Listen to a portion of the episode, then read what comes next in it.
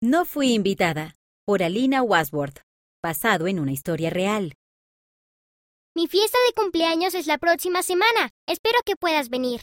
Mi mamá dijo que solo podía invitar a cinco amigas. Lo siento. Hola Becky, ¿cómo te fue?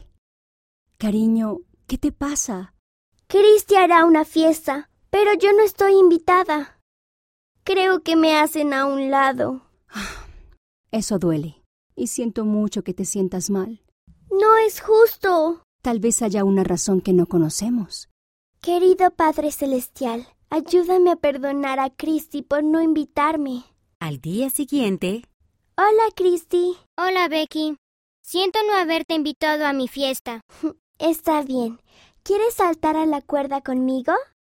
unos meses después, Es hora de planear tu fiesta de cumpleaños. ¿A quién vas a invitar?